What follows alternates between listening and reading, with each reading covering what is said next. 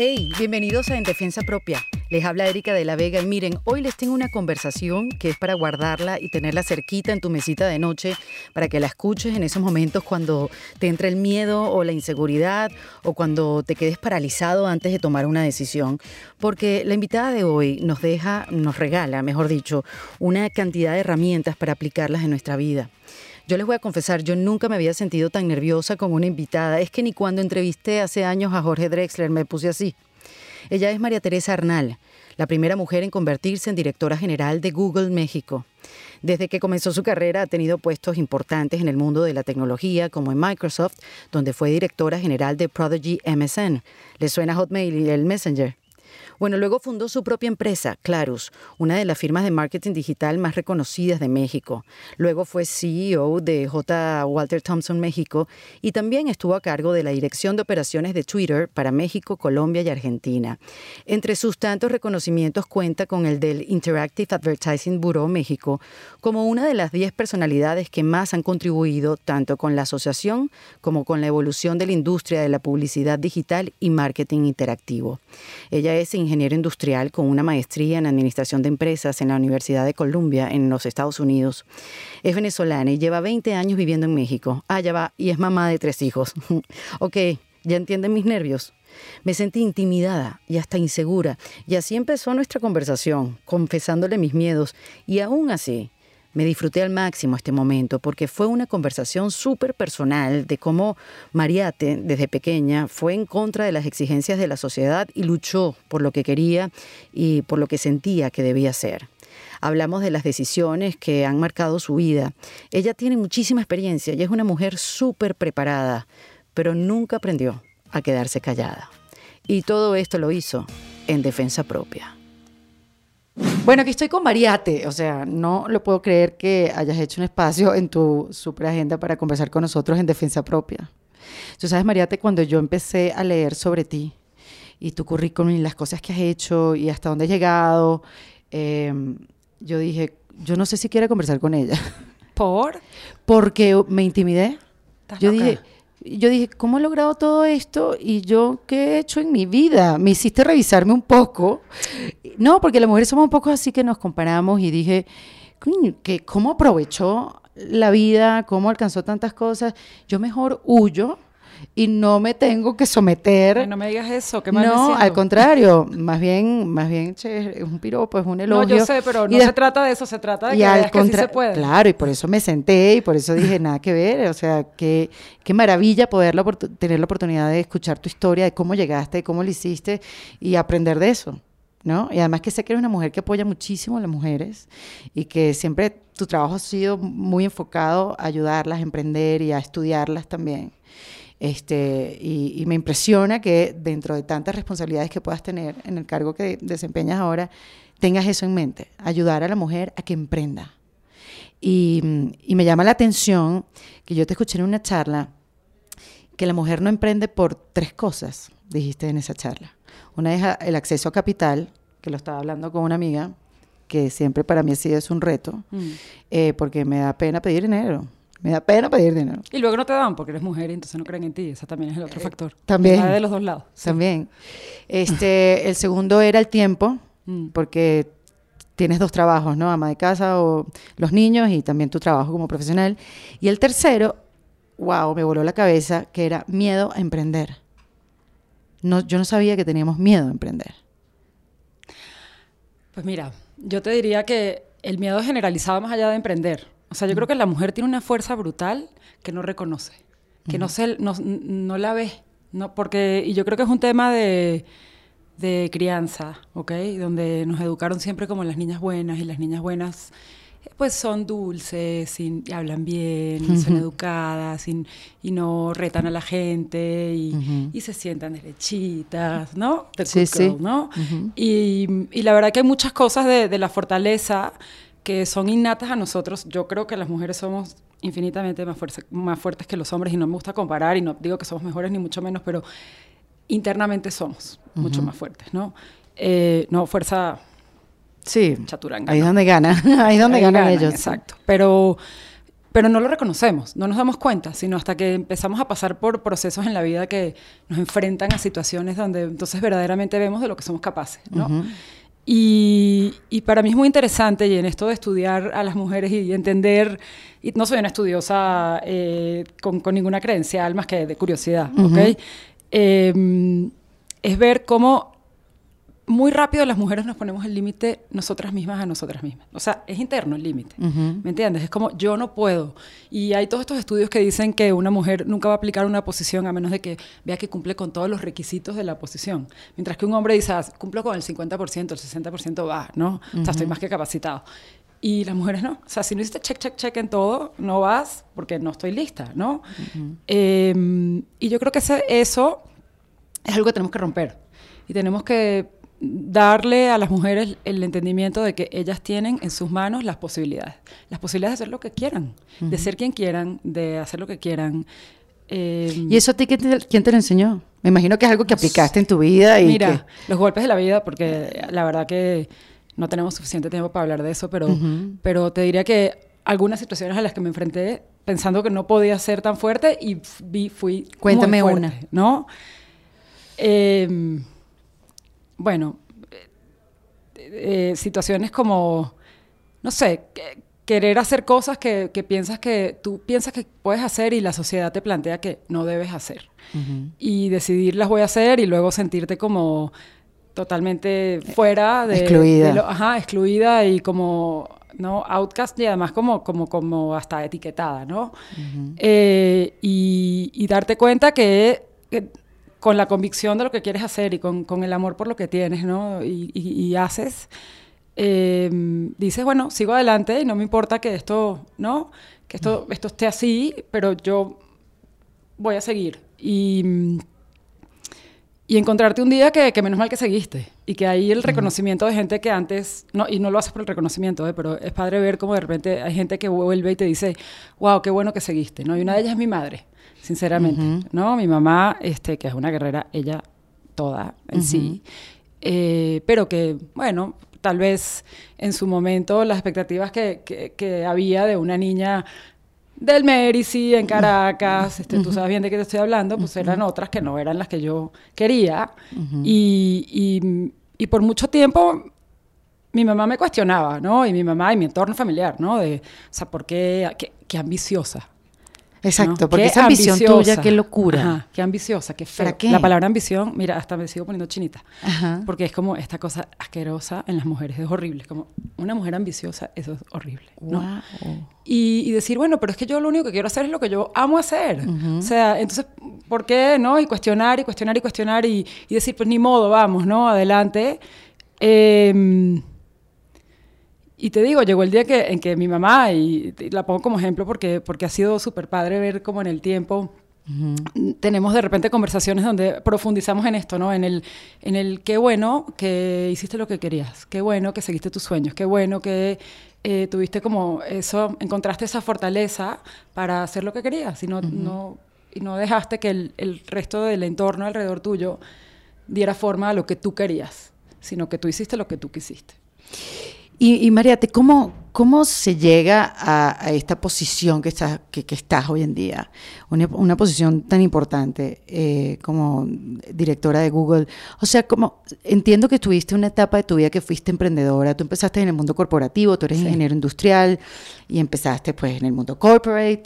Todo bien, entiendo que llevas 20 años en México y comenzaste acá en Microsoft. Empecé aquí, llegué aquí con Boston Consulting Group después de mi maestría y de ahí me mudé a Microsoft, efectivamente. Y en Microsoft estuve nueve años manejando su negocio online.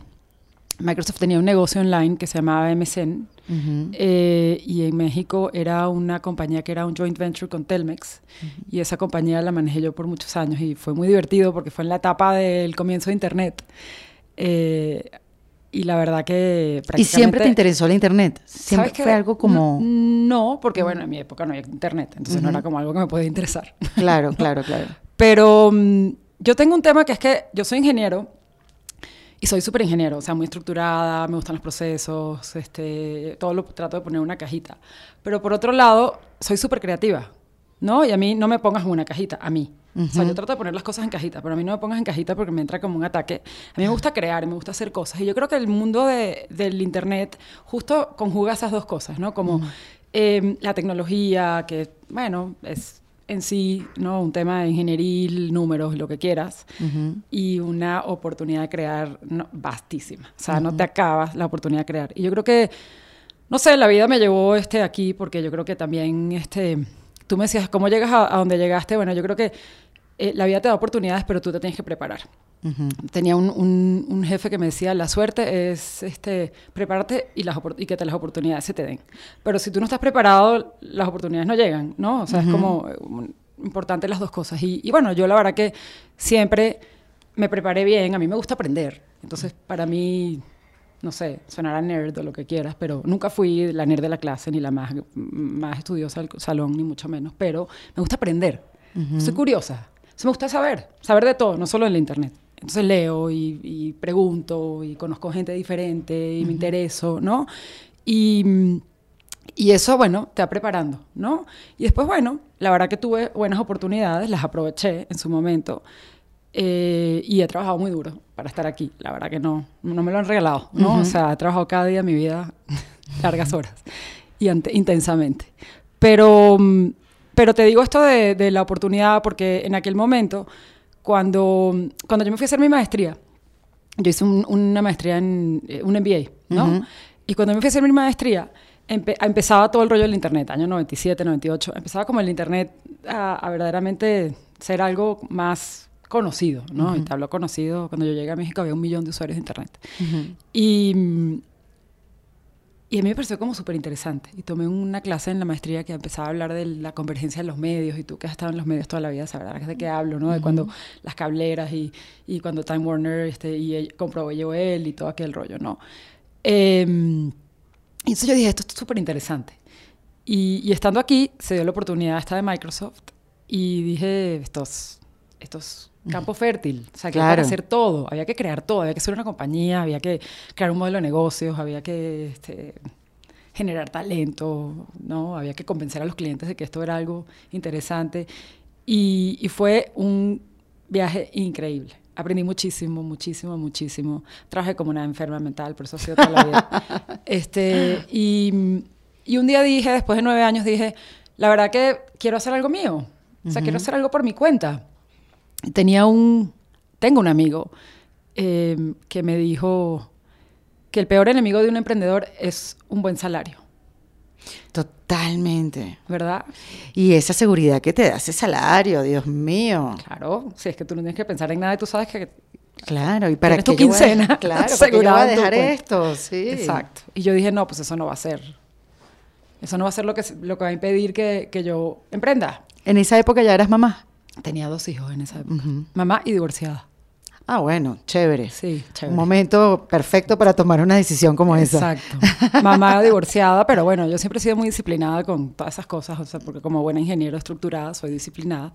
Esa es otra cosa, soy muy disciplinada en lo que me gusta, en lo, en lo demás. En lo demás nada que ver. Nada que ver.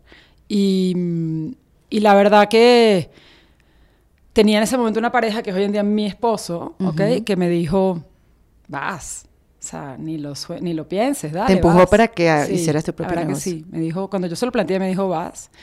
Em, me dijo, y, cualquier cosa, aquí estamos para ayudar, ya sabes. Y, y mi amigo este mismo que me dio el, también me dijo, va, aviéntate, ¿no? Y, y si no, él es headhunter, da la casualidad que es headhunter, y me dijo, y si no, me mandas tu currículum. Te vamos a colocar, exacto, te vamos a colocar muy rápido, no te preocupes. Sí, que es lo mejor que pueda pasar, que te vaya bien. sabes que me sentí muy contenida. claro. La verdad, o sea, como que me sentí que había gente a mi alrededor que creía que lo que vas, ¿no? Y, y dejé mi carrera corporativa donde la verdad me iba muy bien y tenía oportunidad de irme a un montón de lugares y hacer un montón de cosas y dije, va, al Starbucks, a emprender con la computadora, pum, pum, pum. ¿no? Padrísimo. Robándonos el internet, porque hoy es gratis, pero antes te lo tenías que comprar un café y te daban una, te daban una clave y te robabas el internet y te pasabas todo el día con esa clave y esperando que alguien no te dijera que te tenías que tomar otro café. Y no, y no te pasó por la cabeza, uy, ¿qué hubiera pasado si me hubiera quedado? que hubiera? Esas dudas, ¿no? Esas dudas que pasan, que dices, ay, lo habré hecho bien. ¿Sabes qué? Yo me tardo a veces en pensar las cosas, pero una vez que tomo una decisión voy para adelante. Ya. Pero como, o sea, como viene, ¡pum! O sea, no, me, no digo what if nunca. No me volteo a ver, no doy, no veo para atrás. O sea, te lo juro que no hago ni así. Nada, no voy para atrás. Voy pam, pam, pam, pam, pam, para adelante siempre. Me llama la atención que tu esposo te empujó a que tomaras la decisión, porque eh, cualquiera se hace la película también, que María te toma sus propias decisiones. Una mujer empoderada, una, empresaria, una CEO, ¿sabes? Tan, tan dueña de su vida y sus decisiones. Pero sí. Pero, qué chévere que... lo menciones. Y, y, y, ojo, mucha gente cree que en este podcast que habla de la reinvención, donde me he sentado con muchas mujeres, ay, no, eso habla mal de los hombres. No, aquí lo que yo he descubierto en las historias de cada una de las mujeres que me he sentado es que sus parejas han sido parte importante de la toma de sus decisiones o, de ver el mundo un poco más claro, de resolverle algún problema. Y al contrario, creo que hay que incluirlos perfectamente. La culpa de lo que nos pasa no es de los hombres. Esa es mi conclusión. Obviamente hay hombres que son muy malos, pero hay también mujeres que son muy malas. Este, y hay un poco de todo, ¿no? No es generalizar, pero qué chévere que lo mencionas, me parece. No, pero yo creo que, o sea, yo creo que es importantísimo. Y, a mí me, me parece como divertido esta, esta percepción que de repente tiene la gente y como tú decías, wow, ¿cómo vas a sentar con ella si tiene... Yo soy una persona normal, igual que tú. O sea, me duele la cabeza. todo lo, o sea, todo lo que tú, a ti te pasa, me pasa a mí igual. Tengo miedos, tengo me pongo nerviosa, este, me da inseguridad. O sea, igual que tú. Sí. O sea, igual que todas. Y, y, la que diga que no, pues está mintiendo, porque pues, somos personas, ¿no? Y, y la verdad que... Eh, cada quien hace con su vida lo que quiere y cada, cada quien toma las decisiones que quiere y, yo creo que lo más importante es conectar dentro de ti con eso que tú eres y eso que tú que te mueves, ¿no? Em, y bueno, a mí me costó algunos años, pero lo hice y llegó un momento en que dije, o sea, conecto aquí y los momentos en que estaba desconectada para mí es muy claro. Las cosas no salen bien. Empiezo como, sí, ¿no? Yo misma empiezo como a estar este, desbalanceada, completamente fuera de, de, mi, de mi ser, de mi centro, y entonces corriges, ¿no? pero, pero para mí dentro de ese contexto, el contexto pareja es importantísimo, porque, mm, bueno, habiendo pasado ya por historias anteriores de parejas que no funcionaron, em, tengo que decirte que si hubo algo que me frustró mucho tiempo fue eso, y que también me cuestionó, oye, Tal vez la, el problema soy yo, ¿no? sí. O sea, claramente tengo un problema. claramente tengo un problema. Y, después me di cuenta, sí, mi problema es que no sabía identificar a la persona correcta que necesito al lado mío o que quiero que esté al lado mío. Quiero que sea una persona que pueda con una persona como yo, que soy una persona intensa, que es muy clara en lo que quiere, que es súper apasionada, que es entrona, que puede ser independiente, que no lo necesita eh, para o sea, ¿cómo te explico? Para, sí, sí, para vivir una estabilidad en la vida. Que no soy codependiente. O sea, yo quiero estar contigo porque decido estar contigo todos los días de mi vida. Pero no estoy contigo porque me mantienes o porque qué miedo estar sola o porque... ¿Sí me entiendes? Sí, yo creo que a las mujeres nos cuesta llegar ahí. O a mí me costó muchísimo yo creo que llegar nos cuesta, ahí. O sea, estábamos como... Eh, mira, yo me acuerdo frases de cuando yo estaba chiquita que a mí me decían, es que las mujeres siempre tienen que ceder. Y yo decía, ¿por? yo no soy un coño, o sea, con el perdón del... yo no sé, no me da la gana de ceder. ¿Por qué voy a ceder? Si es que yo estoy segura que lo que estoy haciendo está bien, ¿por qué voy a ceder? Porque si no, es que eres muy egoísta y eres muy ambiciosa y eres muy... Yo decía, o sea, no. Inapropiada, incómoda. otra vez de good girl, ¿no? Eh, bueno, pues no seré the good girl, ni modo. Ya es así, vivo con eso. Em, hoy me da gusto porque menos mal que no fui the good girl en ese sentido y, pues hice lo que quise y, hoy en día soy feliz. Feliz genuinamente. No soy feliz porque estoy en Google, no soy feliz porque, o sea, simplemente es eso que te digo, de que conecté con quien soy, con lo que me gusta, con lo que hago y, y entonces estoy tranquila, estoy en paz. Em, pero, pero cuesta, cuesta. Sí, obviamente que Te lo da la vejez también un poco. La madurez también, ¿no? Sí, las pérdidas, los golpes de la vida, todo, sí. Yo siento que también yo, o sea, eso de la madurez, yo siento que yo maduré ayer. O mm. sea, yo no, yo no me sentía que había madurado y estaba feliz con eso. Y no sé, no sé si me siento muy cómoda con la madurez, pero sí, te llega. Te llega y empiezas a ver las cosas un poco más claras, yo sí me siento súper cómoda con la madurez. Ah, sí. Bueno, quizás dentro de un par de años te diga Sí. Yo le decía. Es inevitable sentir. Yo siempre digo, yo tengo dos hijos que son adolescentes, ¿no? Uno, un hombre que tiene 17 y una que tiene 14 y una chiquita de 8. Ok. Y, y yo los veo y digo, O sea, te juro ni que me den billions of dollars, yo regreso a esa edad. Y mira que fui feliz y tienes amigos para constatar que tenía, o sea, fiesta, novio, salía, entraba, este, bueno, no, no me daban las horas del día para hacer cosas, era nada de que vivía una adolescencia tranquila. No, no, ni terrible, ni que, ay, la ah, pobre, no le invitaban. No, no, no, yo me la pasé bomba. Pero qué época de conflicto asquerosa. o sea, y yo los veo hoy y digo, pobres gordos. O sea, te juro, es una enfermedad, se te va a pasar, se te va a curar. bueno, y de ahí viene la famosa frase que siempre nos dijeron en la vida, si yo tuviera tu edad, pero con mi experiencia. Ya después cuando eres grande, todo tiene sentido, como que, ah, ya sabía lo que quería decir. Ay, sí, qué horror. Luego te encuentras diciendo las frases que te dijo tu mamá. Las digo yo todo el día. yo también. qué, horror. Me convertí en mi madre que la amo. Mami, te amo. Exactamente.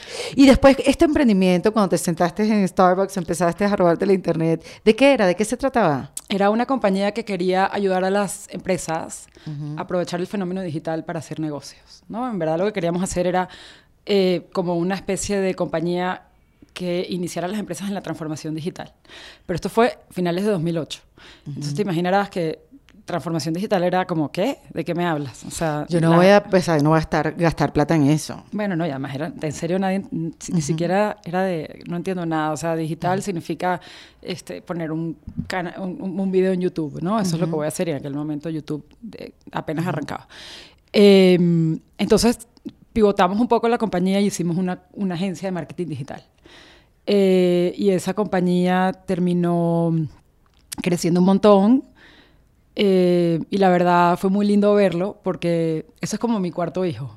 ¿no? Claro. O sea, que además en el camino de, de, la compañía este, tuve otra hija, me casé, ya sabes, como que tuve un montón de cambios y, y, y, la verdad que yo, la, yo miro esa época de mi vida y digo, creo que es donde he tenido más satisfacción. Porque mm. hacer algo por ti misma Tuyo. no tiene, es que no tiene comparación. O sea, cuando tú ves eso dices, esto, esto esta cosa tiene como mi huella, ya sabes, tiene tu ADN, tiene como que aquí es tu idea, tú lo hiciste, cada cosa que pasó es como...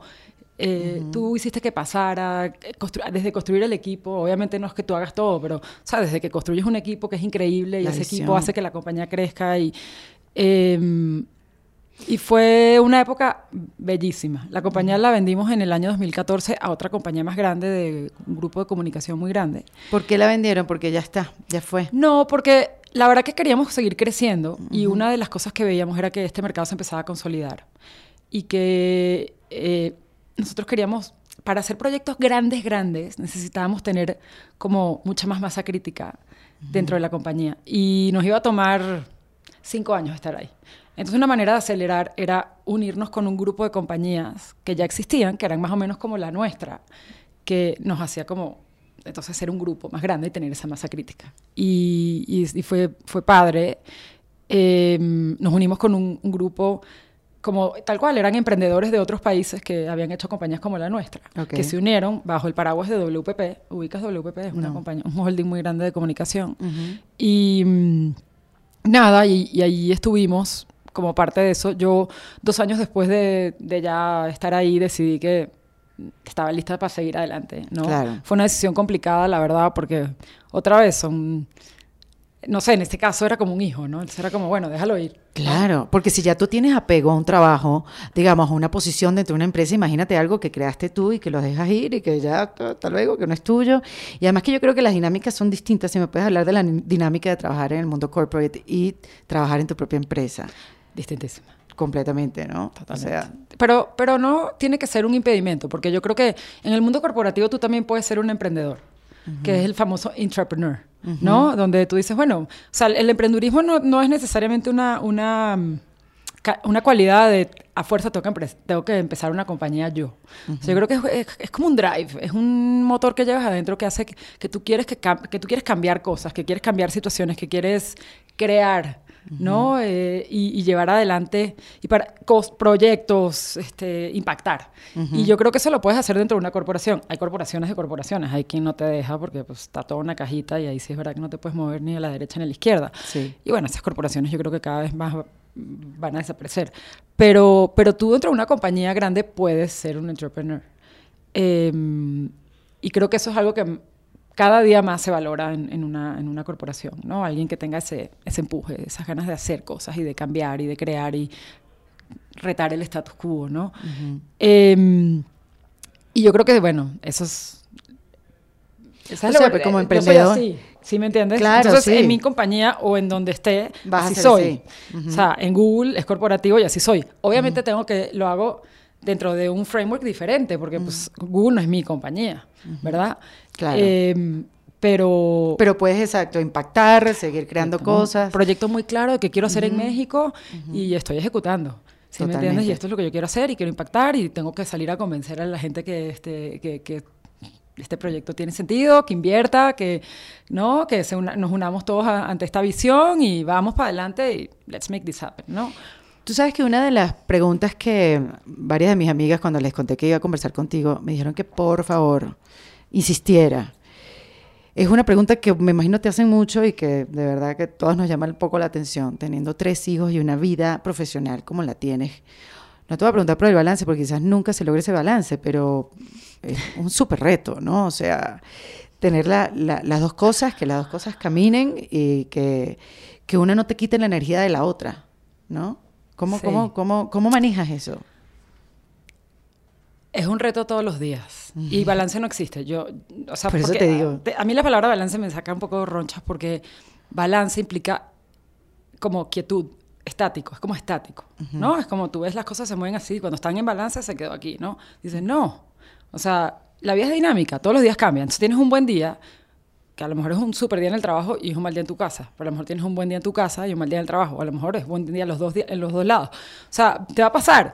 Yo creo que otra vez es saber, es, tener, es conectar contigo y decir, bueno, ¿hasta dónde llego yo? Y en, en, en, dónde? Yo una vez hice un, o sea, en mi casa, en mi trabajo, etc. Yo una vez hice un ejercicio muy padre con una coach eh, que se llamó La Rueda de la Vida. ¿Conoces el ejercicio? No. Ah, bueno, tú agarras un, un, círculo y tú empiezas a dividir tu círculo en, en que ¿Porcentaje? cuánto tiempo, sí, o sea, de tu 360, cuánto le vas a dedicar a, eh, o sea, 360 grados, cuánto le vas a dedicar a cada una de las áreas de tu vida. Primero haces una lista de cuáles son las cosas que son importantes para ti y después dices, bueno, ok, con esto, ¿cómo lo reflejo en mi 100% de mi tiempo. Y, y, es como un reality check, ¿no? Porque tú cuando haces eso, lo haces consciente.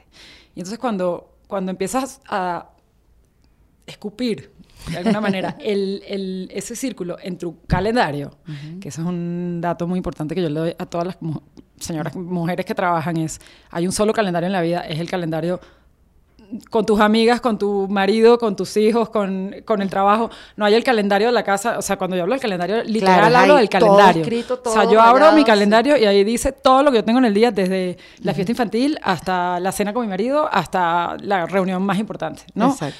Yo soy una sola. ¿Sí me entiendes? Y no, te, no me, todavía no tengo la virtud de hacerme... Exacto, de, duplicarme. exacto, duplicarme. entonces, no, exacto, sí, duplicar. Algún día a lo mejor. Pero, pero entonces, si, si eres una sola, tú decides. El tema es decidir. ¿Qué decides? y, y, ahí es donde volvemos otra vez al tema de... Eh, cuando tú decides conscientemente algo, tú vives con esas consecuencias.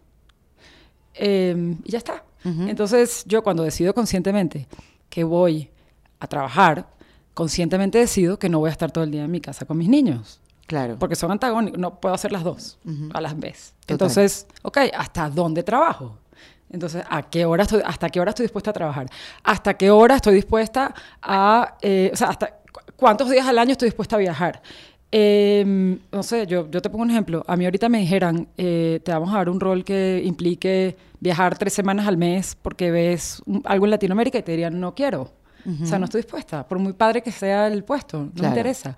Quiero poder pasar la mayor cantidad de tiempo en mi casa, por lo menos dormir en mi casa. Exactamente. ¿Sabes? Si después ya después trabajo un montón, es otro tema. Exacto. Pero, pero yo creo que tienes que empezar a tomar decisiones conscientes y cuando tomas las decisiones, dejar el drama de un lado. O sea, a mí eso el drama de, hoy es el Día de la Madre, porque hoy es el Día de la Madre. Hoy es el Día de la Madre, exactamente, acá en México. El Día de la Madre. Y yo me, yo me levanté esta mañana a las 5 de la mañana y me tuve que ir a un evento, este, tenía que estar en ese evento a las 6 y media. Yo salí de mi casa y no un evento a las 6 y media de la mañana, María? No te puedo decir, pero después te lo digo. No te lo voy a decir en cámara. ok, ok. Eh, entonces, eh, a las 6 y media estaba en mi evento, bañada, vestida, perifollada. Y, mm, ¿Nadie y te dijo feliz día de la madre? casa nadie me dijo feliz día de la madre esta mañana. Yo salí, estaba todo el mundo dormido, está la casa oscura. O sea, ni mi marido. No, él sí me dijo feliz día ahora. Cuando le di un beso me dijo feliz día ahora. Tan bello, él siempre está lo máximo. Y este, entre, Y- entre ronquidos. Y, Y cero drama, pues, todo está bien. Pero, pues sí, yo dije que yo iba al evento. O sea, ¿a quién le hago drama? Claro. ¿No? O sea, yo salí de mi casa, ¿ahora qué, qué hago? Me siento a llorar, pobre de mí. ¿Por? No. Yo ahorita los veo en la tarde, me felicitan, espero que me hagan un dibujito aunque sea. Eso sí, espero, niños. Claro, que exacto, una Pero- tarjetica. exacto, sí, pero hay que, hay que eso, adolescentes que se les va a olvidar. ver la vida muy práctica, que no hay tiempo para ese tipo de dramas. Lo que pasa es que, claro, tampoco es... Erika. Sí, yo sé, pero tú sabes que hay muchas mujeres, o por no decir la mayoría, que en el momento que te haces mamá, también te haces culpable. Bueno, es que eso lo, vi- Así. lo tenés sellado en el corazón. Exactamente, nacen las dos cosas a la misma vez. Qué flojera. Entonces, manejar ese sentimiento de culpa todo el tiempo, con ese látigo que uno tiene atrás, es muy difícil. Y entonces tomas ese tipo de decisiones. O sigo con el látigo, o sabes que hasta luego, me sabe a ñame y voy a tener lo que hacer lo que tengo que hacer. Yo me le tegué muchos años. Sobre todo cuando justamente mamá primeriza y además tenía este un entorno eh, del lado de- de- del papá de mis hijos que, que no era muy favorable a que yo trabajara y ya sabes, todo el tiempo era como, es que abandonas a los niños y es que po- pobres niños. Poco. Yo, Si ese niño te sale malo, ya sabemos por qué es. Sí, ya sabes, después estaban en un colegio donde, donde iba al colegio y, y me veían las otras mamás como, ah, ella es la mamá de Al- ella es la mamá de Alfredo, ya entendemos todo, tú trabajas todo Claro. el día, ya entendemos todos los problemas de Alfredo. Decir, Alfredo no tiene ningún problema, tiene el mismo problema que tiene el tuyo, que estás todo el día en el café. Exactamente. O sea, no me jodas. ¿no? Sí, sí, sí, Entonces, sí. em, Pero es realmente así. pero, sí, ¿sabes qué? Hay que vivir un poco más para adentro, menos para afuera. Totalmente. ¿Qué quieres tú? Otra vez.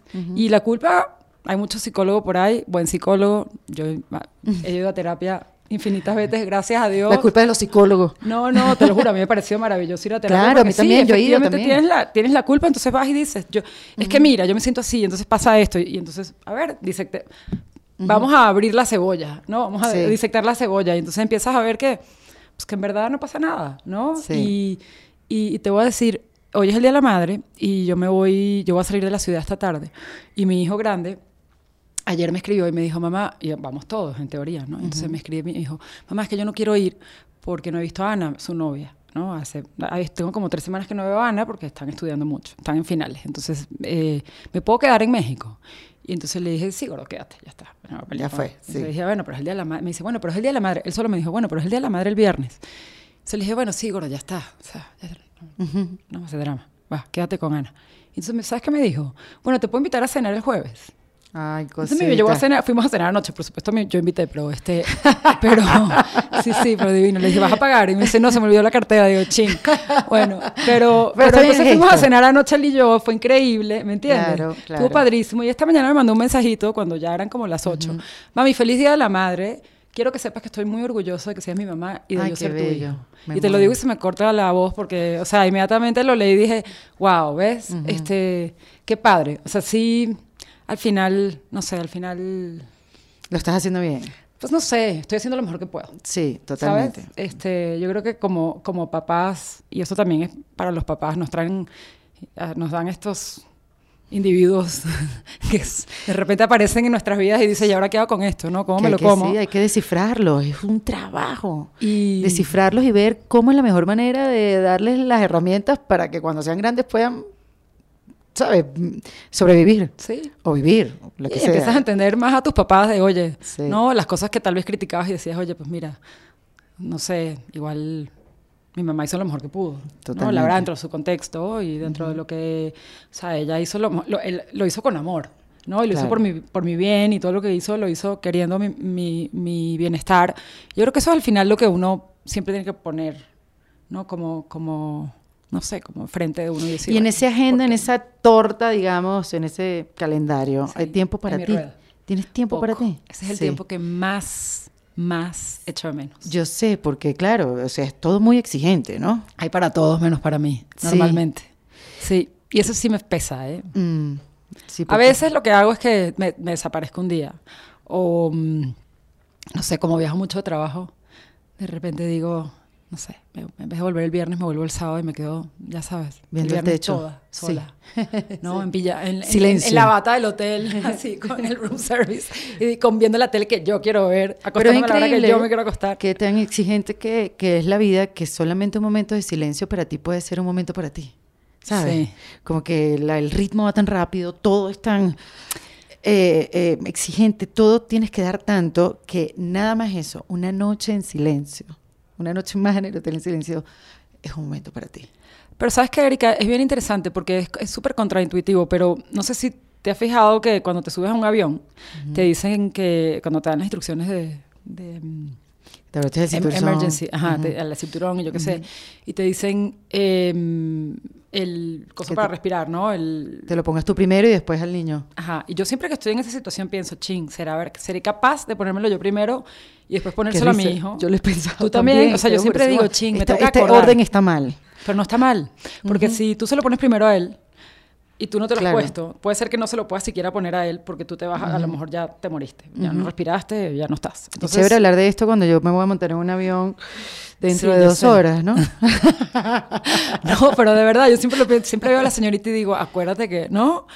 Y, y la verdad que una vez escuché a un, a un uno de estos eh, speakers súper famosos, eh, que de hecho un- es- él es como, no sé, religioso de no sé qué, pero en realidad habla de liderazgo.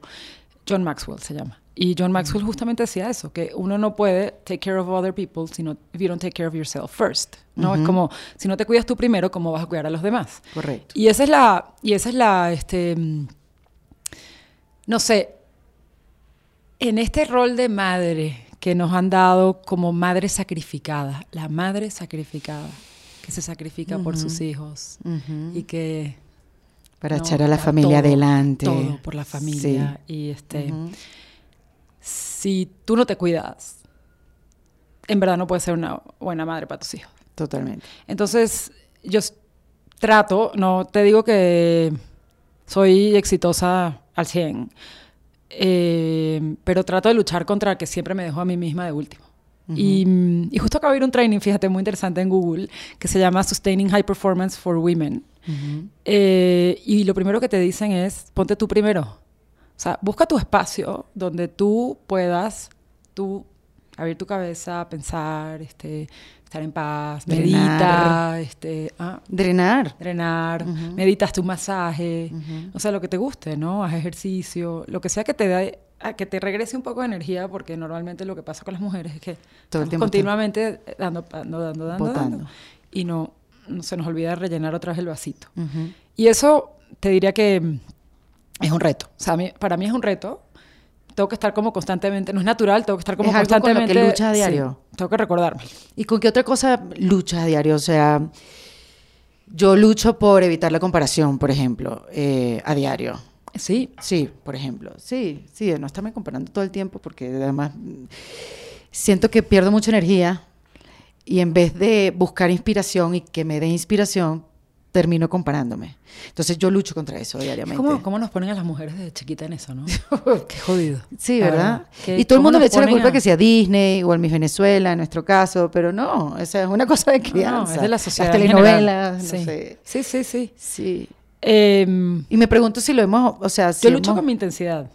Ah, sí. sí. ¿Por qué? O sea, ¿cómo manifiestas esa intensidad cuando vas Bueno, con... físicamente. Ah, Sí, y cuando vas con un tema no lo sueltas hasta que esté Soy completamente... Súper ¿Y intensa. cómo eres como jefe? ¿Cómo eres como jefa? Porque también pasa mucho y se habla mucho en el, en el, en el mundo de los negocios, Mariate, que cuando un hombre, y esto siempre lo hemos hablado, cuando un hombre es bossy y te exige horas extras y te exige el trabajo para el día siguiente, ay, yo aprendo tanto de él. ¿no? Dice la empleada. Pero cuando la mujer es así, al contrario, la jefa es así, exigente, quédate horas extras, no lo hiciste bien, vuelve a hacer, entonces es una bossy bitch. O sea, o sea, algo le pasa a esta mujer que la Sí, tiene sí. agarrada contra de mí. Se busca un novio. Ajá, exactamente. Debe estar peleando con su esposo, sí, porque realmente es Es así. una amargada, sí. Sí, sí, total. Em, mira, yo creo que definitivamente eso puede pasar. Yo no, o sea, yo lo que pasa es que tengo un, mi estilo de liderazgo es muy humano. O sea, yo, yo trato de conectar con la gente y entender dónde estás. ¿Me entiendes? Más allá de dónde estás desde tu, desde tu trabajo, Porque yo creo que la gente que va a trabajar somos dos personas y que tú no dejas a la persona que eres en la puerta y llegas y entonces ahora eres un empleado de la compañía donde estás. Entonces la gente vive con, con sus... Va a la oficina y tiene sus problemas y tiene sus rollos y entonces yo creo que cuando logras conectar eh, todo lo demás se hace más fácil, porque entonces ya no eres bossy, ya puedes entablar una relación donde tú puedes exigir, exigir muy claro y muy directo, y yo, yo sí, o sea, recibo feedback de mi equipo que yo soy muy clara y muy directa. O sea, yo sé lo que quiero, voy, lo digo, y si no es, también te lo digo, ¿no? Eh, pero no te lo tengo por qué decir de mala manera, no te lo tengo porque, este, o sea, no tiene que ser un absurdo, te puedo escuchar, te puedo decir, ¿tú qué piensas? A ver, suma a lo que yo te estoy diciendo, ¿qué te parece? Y vamos a, ¿no? ¿Cómo llegamos a, un, algo que... que em, pero bueno, sí, siempre hay este, este, esta mm, como impresión de que si tú eres una mujer eh, que habla, que opina, que otra vez, you're not the good girl. Totalmente. O sea, eres la, no sé, Me pregunto si estar en un país como México también eso afecta un montón, ¿no? Bueno, ¿Cómo te explico? El otro día fue una reunión, un desayuno en el club de industriales, todos hombres menos yo. Eh, no sé, 14 hombres y yo. Y entonces el, el, que nos invitó, el CEO de una compañía en México, nos invita a otros CEOs. Entonces este, está hablando de una cosa y entonces se dirige a mí y me dice, María, ¿tú qué opinas? Y María, ¿tú qué opinas? Yo inmediatamente empecé a hablar. No hubiera, aunque, aunque no me hubiera preguntado, probablemente hubiera hablado. pero, este, pero entonces él me preguntó no sé qué sé. Entonces vino el otro e intervino. Después vino el otro e intervino. Después vino el otro e intervino. Después yo volví a intervenir porque me, tenía una opinión sobre lo que está diciendo. Termino el desayuno, salgo de ahí y como a las dos horas me escribe un amigo que, que conoce a uno de los que estaba sentado ahí. Ay, me dijeron que estuviste hoy muy activa en el desayuno. Ah, caramba. wow, qué increíble. Yo dije que o sea, dije, ¿en serio? Dije, y hablé lo mismo, nada más que yo era la única mujer. Entonces, claro, ahora la mujer dos veces y se nota más. Claro. ¿Sabes? Pero eh, que es una tristeza, porque yo, por eso me gusta que hay otras mujeres, porque si somos más mujeres. Totalmente. Entonces no pasa eso. Claro. claro. no pasa que te digan, es que tú estés muy activa. La, la, que habló esta, la que habló toda la reunión. No, yo no hablé toda la reunión, todos hablaron, pero como yo soy la única mujer, solo se dan cuenta porque... Se nota más. Se nota más. Em, y eso no pasaría con un hombre nunca, ¿no? Entonces a veces me da risa y digo, sí, yo la que hablo mucho. Whatever. No, ya no. ¿Y cómo luchas contra eso? O sea, hay algo, hay, una, hay una actitud que, que, traes ya, y ya. Me súper resbala. Te resbala, sí Me súper resbala, no me importa nada, me burlo de ella un poco este, ya sabes. Y entonces a veces yo, yo hablo mucho, ¿eh? ya está, se acabó, ¿no? Em, tenemos que empezar a, a, a, retar eso, porque si no empezamos a retar eso... Más que es algo que creo que obviamente nos pasa... enojamos, claro. ¿qué te sirve? No, y, y te das cuenta que, que si tienes tu opinión, hablas y contradices un poco y cuestionas, de verdad te conviertes en una persona incómoda para mucha gente. Y eso pasa en todas las áreas. En mi área también pasa muchísimo que es con una contradicción. Sé tú misma, nos encanta que seas tú misma y que, sabes, nos encantan tus ideas, pero cuando empiezas a trabajar y que no, esa idea no, porque no le estás llegando más al público mexicano, creo que debes irte un poco más para allá. Bueno, pero ¿qué es esto? O sea, pero no. Y, créeme que en las últimas, en las últimas eh, experiencias laborales, eso ha sido para mí algo que me ha. que, que ha sido un impedimento, tener voz. Pero entonces lo que te gustaba era que yo tenía voz. ¿No? Y pasa eso en, en todas las áreas. Y, no me resbala porque me ha quitado oportunidades de trabajo. Me encantaría que me resbale. O lo que estoy haciendo, creando mis propios espacios. Eso es lo que te iba a decir. Para poder hacerlo y poder hablar como yo quiera. y aquí le estoy hablando cualquier acento y estoy segura que aquí están viendo cualquier cantidad de mexicanas, chilenas, peruanas y venga usted, bienvenidas sean hasta las que no entienden español. Pero, pero sí es un impedimento, sí es algo con que tienes que luchar. Absolutamente, tienes que luchar contra eso, pero es que no puedes dejar que te gane, ¿me entiendes? Y entonces tienes que buscar la vía por donde entrar. En tu caso, qué bueno que buscaste un espacio donde tú digas, no, a lo mejor no puedo hacer este trabajo aquí, pero lo voy a hacer por mi, por mi cuenta, lo voy a hacer como yo puedo, bendito sea la tecnología hoy, te, no, te ayuda, te da una voz justamente y, y, las plataformas digitales te dan una voz para llegar a, muchas mujeres que tal vez estos ni siquiera están viendo que esto es lo que quieren ver, ¿no? Que es una oportunidad para ti. Sí. Em, y por eso yo creo que hay que traer más mujeres a la mesa. Porque yo creo que mientras más mujeres estemos sentadas en la mesa, más fuerza vamos a tener. Y tenemos que estar claras las mujeres, porque luego empiezan las comparaciones de las que tú hablabas y este rollito de, de que nos ponemos ¿no? sí sí De- sí que unas nos en contra de despierta las otras. inseguridades Sí, unas contra las otras Ajá. y eso no ayuda a nada. Eso más bien refuerza el estereotipo de la loca esta, ¿no? Ujú. O la- las mujeres siempre son súper mala ondas entre ellas. Sí. Yo me acuerdo que yo una vez escuché a Madeleine Albright, seguro, eh, eh, seguro escuchaste esto ya alguna vez, porque yo la escuché en vivo una vez en un evento en Londres maravillosa, una señora, una dama increíble. Y ella dijo, Women who are mean to other women have a special place in hell. Ujú, claro que sí Y te juro que a mí se me quedó marcado. Eso fue hace como 15 años.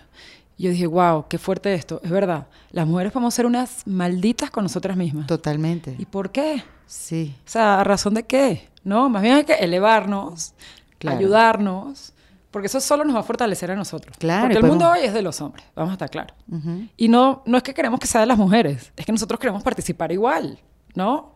No, no estamos pidiendo que el mundo sea nuestro. Sí, no nos Queremos hagan- exacto, no- Formar parte de. Ni queremos que nos tengan que sentir que nos están haciendo un favor tampoco. No, hombre, qué No, favor. Si tenemos sí, mucho para aportar. Totalmente. Hay muchas mujeres muy chingonas este, que hacen cosas increíbles y que de verdad eh, necesitamos que haya más voces. Entonces, más bien hay que ayudar a que, ¿no? Sí. Y, y cuando, y, y tú ves, cuando hay mujeres que se juntan y se elevan en un equipo, en una compañía, etcétera, las cosas empiezan a cambiar. Hay, tips que una vez me dio una, un- no me acuerdo, en uno de estos miles de eventos, cursos o cosas que he escuchado de temas de mujeres. Una vez una, facilitadora decía que si tú estás en una junta y tú, er- y otra mujer son las únicas mujeres, que te pongas de acuerdo para que cuando tú des una idea, la otra mujer refuerce tu idea. O sea, bueno. para que te empuje. Claro. Porque muchas veces lo que pasa es que tú dices una idea, nadie te escucha y después al- a los cinco minutos un hombre la dice y todo el mundo dice, ah, qué buena onda es la idea. Y tú dices, Total. perdona. Lo ¿no?". acabo de decir. Ajá. es lo que yo acabo de decir, el tipo que ni te pelan, ¿no? Entonces, como que eso, ese tipo de cosas, donde puedes generar una dinámica positiva que eleva el rol de las mujeres en, en- en el contexto del trabajo, o sea, en el- bueno, claramente en el contexto de- del trabajo, eh, va a hacer que ganemos más espacios. Y no al contrario, ¿me entiendes? Mientras Total. sigamos siendo la única mujer de la mesa, no, no suma, no ayuda. Tienes toda la razón. Es así. Sobre todo porque ves los hombres que se unen. Se unen sin problema y después se van y se toman una cerveza en el bar del lado, tranquilos, relajados. Totalmente. Es otra dinámica. Es otra dinámica. Mira, María, te, eh, para, para terminar como tu, tu carrera, no terminarla obviamente, pero del paso de emprendedora que vendiste y que tenías ese paso para dar, volviste al mundo corporativo, fuiste a Walter Thompson.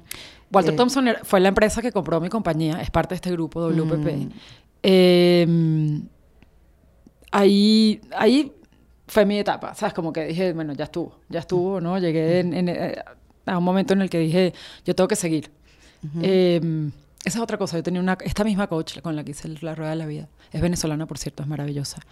Eh, ella me dijo un día que uno tiene que generar sus propias crisis antes de que llegue la crisis.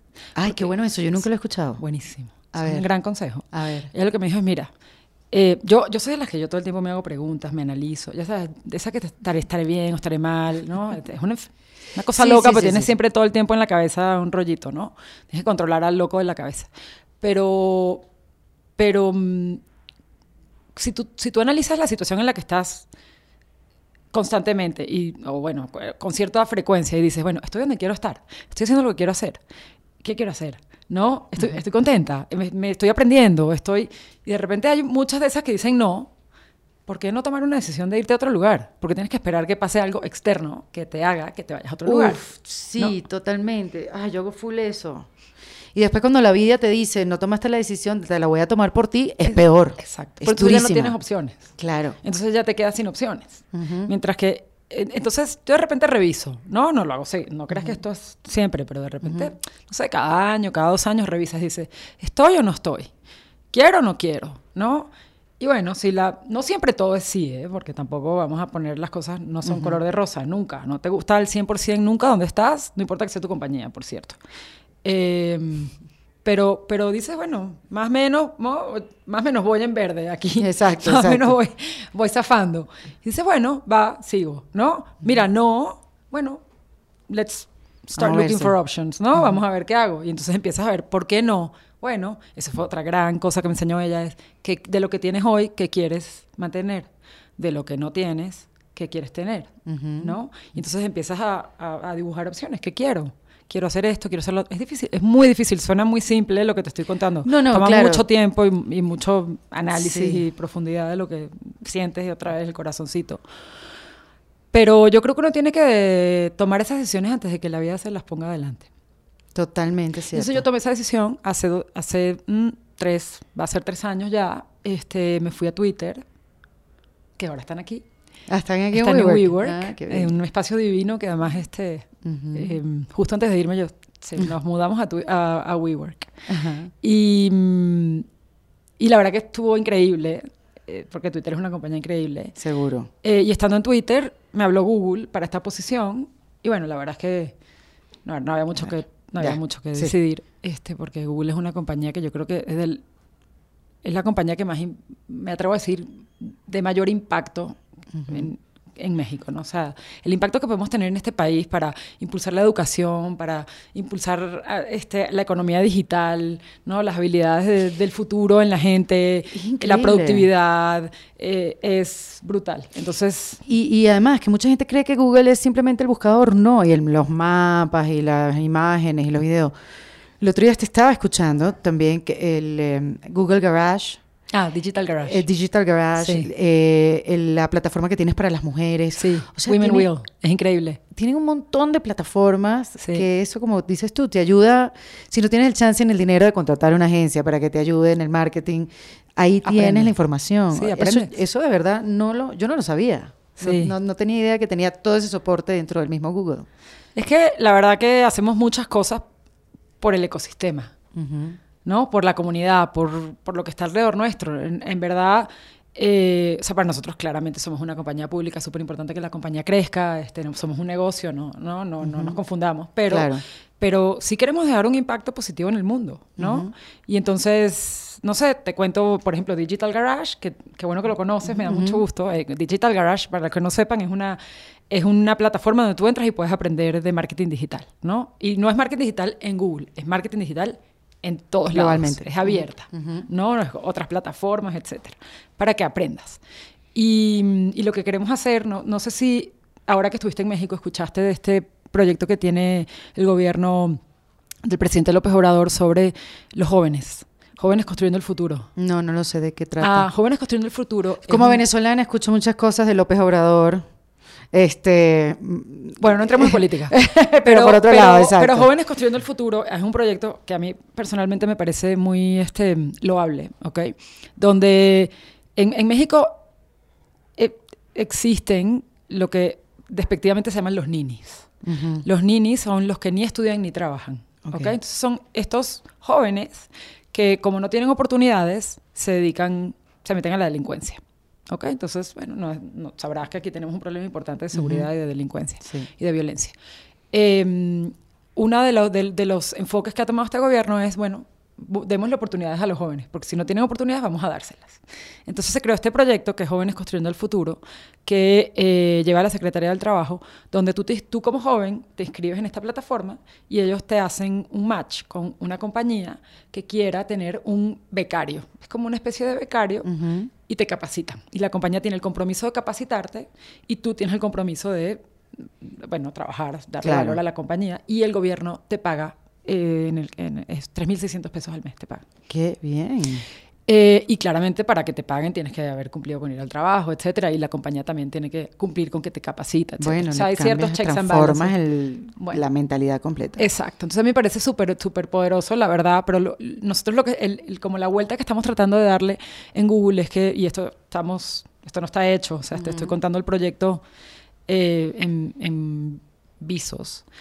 Em, lo que queremos es agarrar todos esos chavos y capacitarlos a través de Digital Garage, de Primer, de todas estas plataformas que tenemos gratuitas y tener un montón de gente allá afuera que entienda lo que las plataformas digitales pueden hacer por los comercios, por los negocios, por las pymes en México. Y entonces se inserten en las pymes y ayuden a las pymes a digitalizarse. Está comprobado que cuando tú eres una pyme y te digitalizas, tus ventas crecen 50%. Entonces, Digo, el- Claro, el, o sea. el beneficio económico es clarísimo, ¿no? Y hoy las pymes en México no están digitalizadas en su mayoría. Hay muy pocas pymes que, que están, en México hay 5 millones de pymes, o depende de quién le creas el número, porque es un número que para Sí, censarlo es exacto. imposible, pero... Sí, es que tan em, grande, que tan mediana, que tan pequeña es la empresa. O sea, como que- Exacto. ujú. Pero, eh, pero imagínate el impacto que puede tener eso en, Sí. en un país como México, ¿no? Donde además el Increíble. 80% de los trabajos están en pymes y el 80%, el- más del 80% de- del, del Producto Interno Bruto se genera ahí. Wow. Entonces, si tú puedes impactar eso a través de este proyecto, pues es increíble. Totalmente. Imagínate cómo crece el país. Bueno, y eso es, eso es parte de lo que estamos buscando, ¿no? Yo cuando veo lo que podemos hacer, Ujú. bueno, me emociono. Claro. Me levanto a las 5 de la mañana como hoy y me voy a Claro. las 6 y media a ese evento en el que estaba. Bueno, entonces digamos que esos emprendimientos, porque yo sé que tú impulsas muchos emprendimientos, eso es lo que te llama la atención, el impacto, el, el- el que pueda hacer bien a la comunidad, a un grupo de personas y más allá del desarrollo tecnológico. A mí el desarrollo tecnológico me fascina, me parece increíble porque eh, no, nos da la capacidad otra vez de crear, transformar, etcétera. Pero verdaderamente a mí lo que, o sea, yo cuando digo, uy, qué buen día tuve y cómo me llenó el corazón es cuando veo las cosas que podemos hacer y el impacto que podemos tener. Porque podemos tener un impacto brutal. Y, ¿Y ese crees que sea el futuro de, de- de Internet o de las redes sociales? Porque nadie sabe, o sea, como para dónde va todo. Mira, to- todo cambia tan rápido en el mundo digital. Cuando ya te especializas en algo y ya descubres el truco, ya te cambiaron otra vez y te dieron la vuelta. Eh, yo- no sé si se puede predecir el futuro. No, yo no me voy a atrever a predecirlo, pero yo te voy a decir que, em, o sea, lo, lo que está claro es que estas herramientas empoderan al, cons- al consumidor, empoderan a las personas, y eso no va a cambiar. Entonces tú hoy eres una personalidad empoderada, porque aunque alguien en un gran canal o en un no en una televisora famosa no te haya querido dar el espacio para tú hablar de lo que tú quieres hablar que es relevante para todas las mujeres así que gracias por hacerlo Gracias. Em, tú lo haces porque YouTube te dio una voz Totalmente. tú puedes Y Spotify, ir- y iTunes, y todas las plataformas que existen para... Ent- Entonces, em, eso no va a cambiar. Y más bien te diría, el, el- el futuro de la tecnología es que sea constantemente un apoyo un- de asistencia para las personas. Y nuestra visión no es necesariamente que sea algo que reemplace a las personas, sino que nos ayude a tener una, una mejor vida, ¿no? Em, y en eso estamos. Entonces, Claro. es... Pero a mí lo que me gusta es esa parte, es la parte de cómo nos impacta, ¿no? De cómo nos... Cómo nos, cómo, cómo nos define y cómo nos, nos shapes, Ujú. cómo, eh, cómo nos da forma, ¿no? Como, como seres humanos. Y, y- y es bien interesante porque los fenómenos más interesantes de la tecnología no son tecnológicos, son cómo afecta al consumidor. No, yo siempre hablo de esto con mis clientes que, que, que dicen, no, wow, este, em, los cambios tecnológicos y yo qué sé. Y yo digo, no, no, pero es que no se trata de los cambios tecnológicos. Se Es cómo trata de cambia el cómo cambia consumidor. Claro. ¿no? O sea, olvídate tú, no, no te pierdas en el en los, en los objetos brillantes y las cosas súper cool. Sí. Piensa en tu consumidor. O sea, tu consumidor cambió. Y cambió porque cambió su hábito, porque tiene hoy acceso a un montón de herramientas que antes no tenía. Correcto. Eh, y Qué eso interesante eso. solo se va a poner mejor. Qué bueno, qué Sí. bueno, me encanta. Me Tenemos muchos retos, ¿eh? Sí, También. me emociona que digas eso. Yo soy un optimista. Sí, Sí. qué chévere, y me lo contagiaste realmente. Porque a veces uno, yo sí me peleo a veces un poquito, porque no entiendo para dónde va esto. Pero sí, efectivamente, cuando empiezas a hacer un poco de paz y verlo, y lo ves eh, como un aliado, este, simplemente tienes que tener el tiempo para conocer un poco más cada una de las plataformas y sacarle todo el provecho posible. Bueno, siempre tienes, o sea, de la, siempre puedes ir a, a buscar cómo hacerlo. Hoy en día la información está al alcance de un clic. Entonces. Eh, El tema es, yo creo, Erika, que mm, a diferencia de, de generaciones anteriores, a nosotros ya nos toca, ¿ok? Y a, nos- a, nos hijos, a nuestros hijos nos- les va a tocar infinitamente más. Es, tenemos que aprender de por vida, tenemos que acostumbrarnos a que nunca vamos a dejar de aprender. Correcto. Es así. Y probablemente tu hijo o mi hijo tengan que hacer más de una carrera en su vida, porque pues a lo mejor la carrera que haga en un momento dado ya va a ser obsoleta y va a tener que hacer otra cosa, va a tener que aprender otra cosa y va a tener un montón de trabajos o carreras distintas a las que tuve yo o a las que tuviste tú. Total. Que, ¿no? que hemos a lo mejor estado más o menos en, en- en un, en un camino más o menos, ¿no? Este, Exacto, visualizado. eh, ¿no? Y, y yo creo que eso es lo más divertido de todo esto. Mm. Porque yo soy una creyente de que cuando tú dejas de aprender es el día que te mueres. Y que aburrida es la gente que dice, "Ay, yo me quiero retirar, pero yo no quiero hacer nada. Digo, qué aburrido, la verdad. ¿Qué vas Sí, a hacer? totalmente, Te vas a sí. echar a morir, te vas a sentar ahí y esperar a ver qué, qué va a pasar. ¿Qué vas a hacer? ¿no? Netflix. Sí, aprende algo, aunque sea, aunque sea jardinería, no importa. Totalmente. No, pero cada quien aprende lo que quiere. no, no es que tienes que aprender lo que a mí me gusta o lo que a ti te gusta. Pero hay tanto para aprender. Y hay Totalmente. tanto para hacer que no te la acabas. Y bueno, ahí es donde está mi intensidad. ¿ves? Déjame que lo empiezo a bajar. Bueno, y es la que te ha llevado hasta donde te ha llevado. O sea, tu intensidad ha sido tu fortaleza, sin duda. Sí, ¿No? puede ser mi dark side también. Sí, pusiste cara de que no, no, Erika, por ahí no es el asunto. Dale un poco. Exacto, hold your Para un horses. poco, sí. exacto, para un poco. Dame tres tips eh, para reinventarse. Tú antes, yo antes preguntaba lo siguiente: dame tres tips para reinventarse en paz. Y me di cuenta que eso es una pregunta imposible porque no hay manera de reinventarse en paz.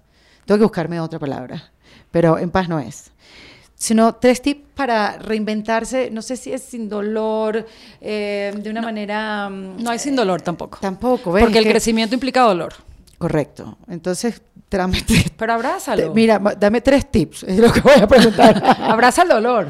Sí, Abrázalo. estoy- Bien, bienvenido. contigo. Bienvenido al dolor. Acuérdate que eres una mujer fuerte. ¿eh? No, no, no. Y este Bienvenido podcast nace del dolor, te lo prometo. Nace del dolor de, de, de, de un momento de, no ver el camino.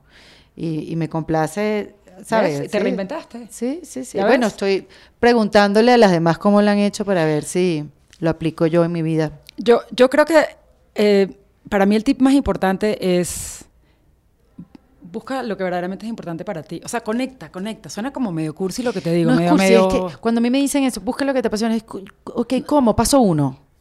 No, pues conecta. Conecta Paso dos. contigo. Pero, ah, o sea, siéntate a hacer, escribe.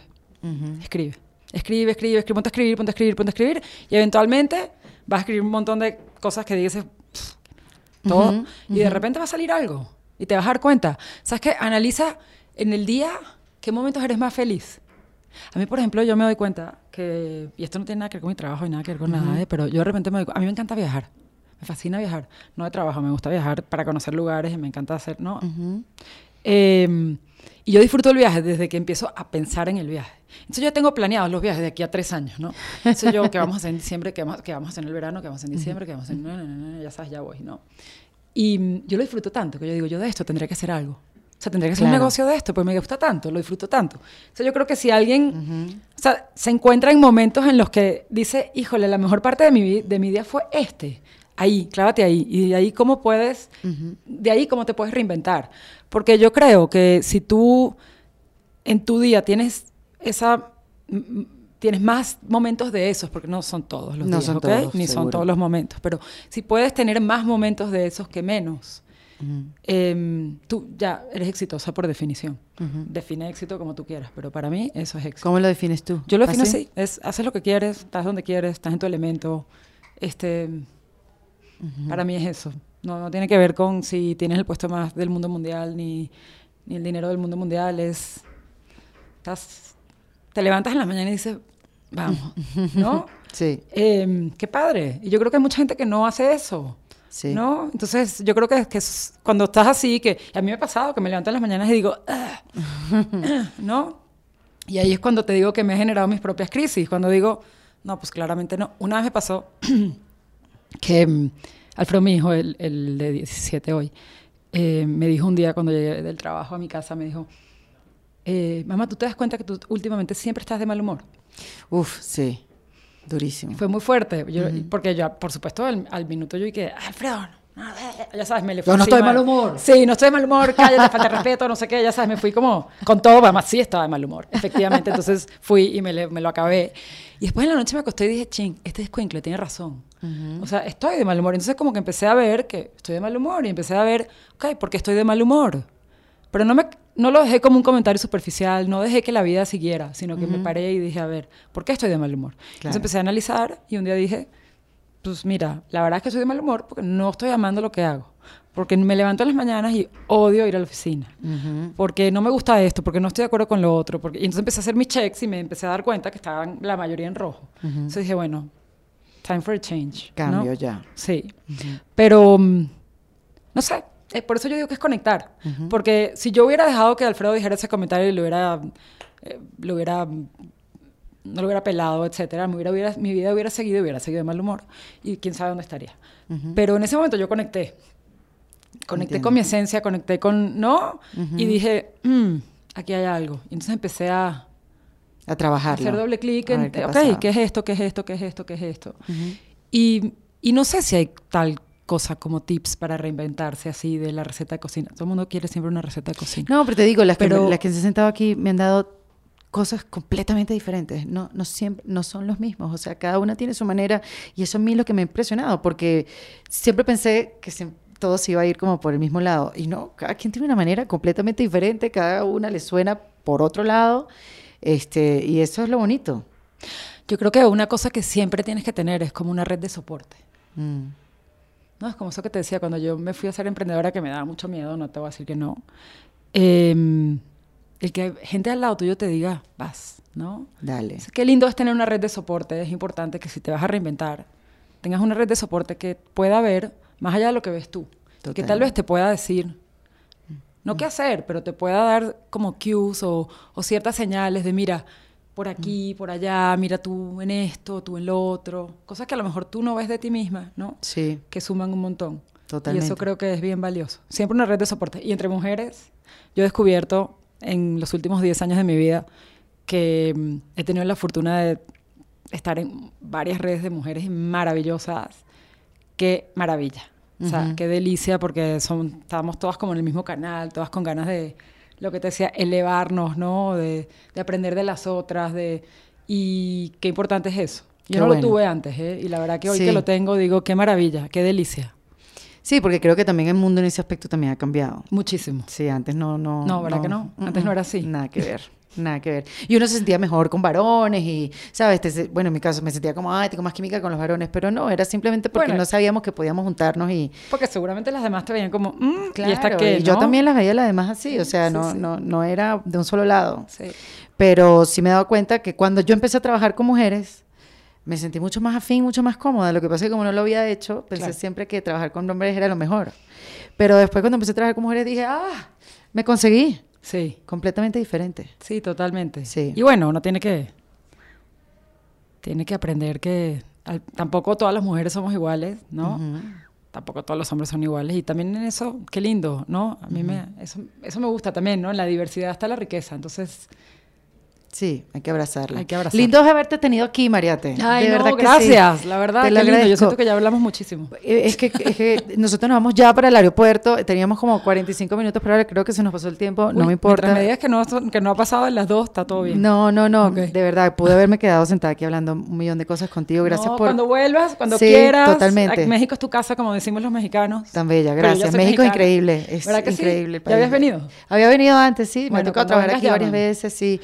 Pero siempre, siempre México es así como, ay, voy a México. Sí, México Es la verdad que es un país distinto. increíble y, Sí. y los mexicanos no nos damos cuenta. Sí, no, Eh, y, y han abrazado también a, a- a- le han dado la bienvenida también a mucha gente Sí. y han sido súper abiertos y eso siempre, yo Se a los países que voy se agradece y se tiene que agradecer siempre. Totalmente. Siempre. Este, así que nada, cuando vuelvan nos Cuando volvemos quieras. a ver. La Ah, próxima vez nos tomamos unos mezcales. Total, me encanta. Todas las mujeres. y ahí la, y ahí la conversación la cambiamos. Exacto. Pero si no, también las filmas, a mí no me importa. Yo, Exacto. What- como yo digo, what you see is what you get. Eso es, es lo que hay. Esto es lo que hay. Perfecto. María te Gracias, vino Erika. en defensa propia. Gracias a ti. Gracias a ustedes. Esto fue en Defensa Propia, grabado en los espacios de WeWork, producido por Valentina Carmona y editado por Andrés Morantes, con música original de Para Rayos Estudios. Recuerden suscribirse y recomendar el podcast. Yo soy Erika de la Vega y nos escuchamos en un nuevo episodio. ¡Hasta luego!